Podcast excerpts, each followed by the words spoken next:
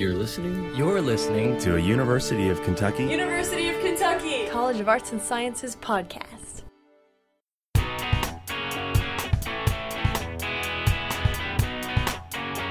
University of Kentucky alumni William Snyder had to grow up fast when he came to college, but he met the task head on, graduating from UK with a focus on pre med 60 years ago this year. From there, he went on to Vanderbilt Medical School, where he trained to be an ophthalmologist and eventually set up his practice in Texas. In this podcast, Snyder discusses the road he traveled academically and personally while reflecting on what he's achieved. And I said, you know, the best thing to do is get an education. I was fortunate enough to kind of grow up between the 1st of September and the 10th of September when classes started. And I uh, decided, you know, this is, this is the time to change, you know, get with it. And I, I did well at that. Ended up being Phi Beta Kappa and admitted to Vanderbilt Medical School. And I did that all on my own.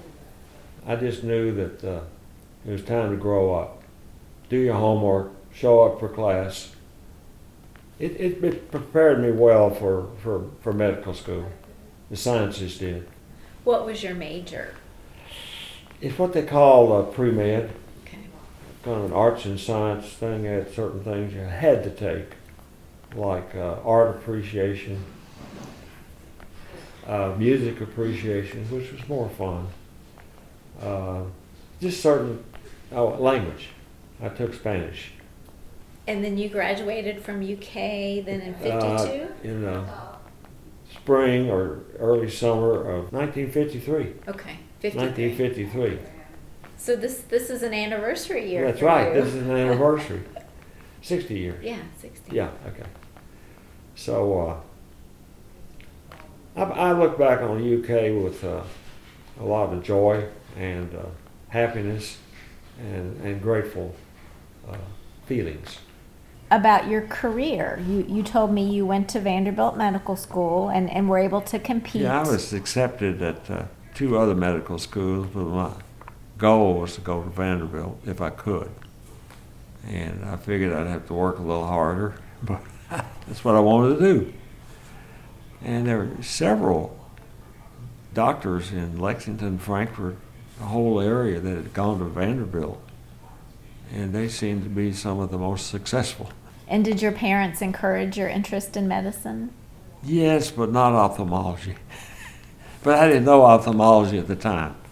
So how did you become interested in ophthalmology? Was that at Vanderbilt? I thought I wanted to do surgery. Decided that uh, I didn't like to do surgery. I just didn't like it. And uh, so I was standing in the lab my junior year before the senior year started. And I thought, you know, the eye is interesting. And so I went to the eye clinic. At Vanderbilt. Yeah, at Vanderbilt.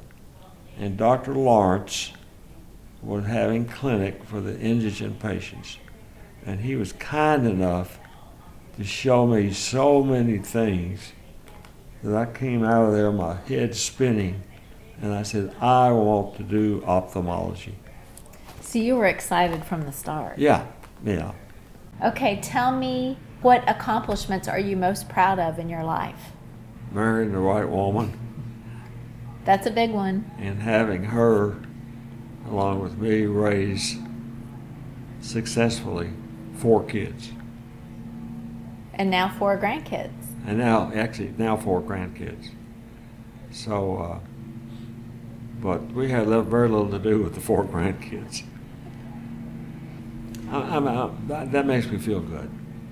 Tell me what advice you have for current students. Just pay attention. Do your homework. Pay attention.